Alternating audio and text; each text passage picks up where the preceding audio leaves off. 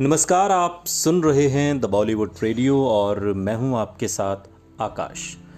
दोस्तों, ये किस्सा हेमा मालिनी का है, लेकिन इस किस्से को सुनाने वाली हैं भावना सुमाया।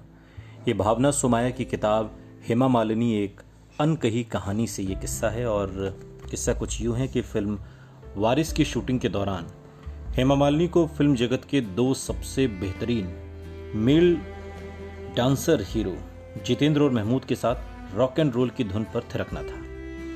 और ये एक मजाकिया गाना था, इसमें हीरो शर्ट पैंट पहनकर मज़े ले रहे थे और हेमा को पहनने के लिए एक डरावना सा स्कर्ट और ब्लाउज दिया गया था, जो मद्रास के ही किसी स्थानीय दर्जी ने सिला था।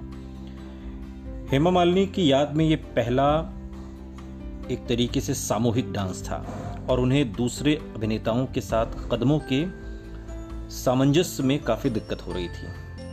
महमूद जी और जितेंद्र जी काफ़ी सीनियर एक्टर थे और उन्हें इन परिस्थितियों से कोई समस्या नहीं थी।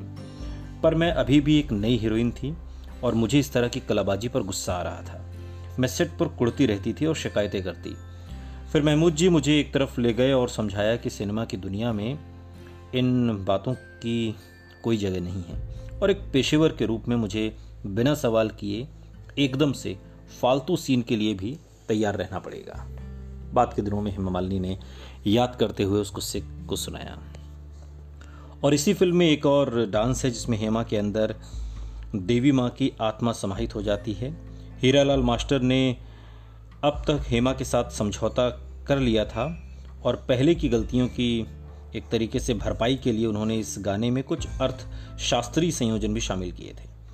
उस गाने के फिल्मांकन के बारे में मुझे साफ़ तौर पर तो याद नहीं कि मुखड़े के दौरान मुझे एक, दो, तीन, चार गिनना था और फिर ज़मीन पर गिरकर जल्दी से उठ जाना था।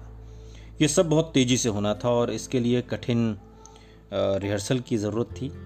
ये करते करते मेरा ये हाल हो गया कि मैं नींद में भी एक, दो, तीन, चार बड़बड़ाती रहती थी। और ये सब बाद में हेमा मालिनी जब बताती हैं तो फिर खिलखिला कर हंस पड़ती हैं।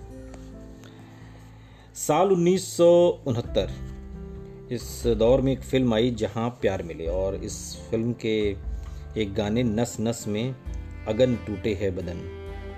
और इस गाने के रूप में हिमा ने अपना पहला काल्पनिक गाने वाला डांस किया था। वो इस गाने के मुखर बोल और उसके साथ ज़ाहिर किए जाने वाले लटके झटकों के कारण बहुत शर्मिंदा भी महसूस कर रही थी अपने आप में हमेशा की तरह उन्होंने चुपचाप रिहर्सल तो की पर गाने का जब फिल्मांकन शुरू हुआ, उसके समय उन्होंने डांस के फॉर्मेट में अपनी तरह से उसको किया, जिस तरीके से वो करना चाहती थी। डायरेक्टर के ने जो ड्रेस डिज़ाइनर थे, उन्होंने हेमा की एक तरीके से मादकता को और उभारने के लिए उन्हें उजली साड़ी देने को कहा।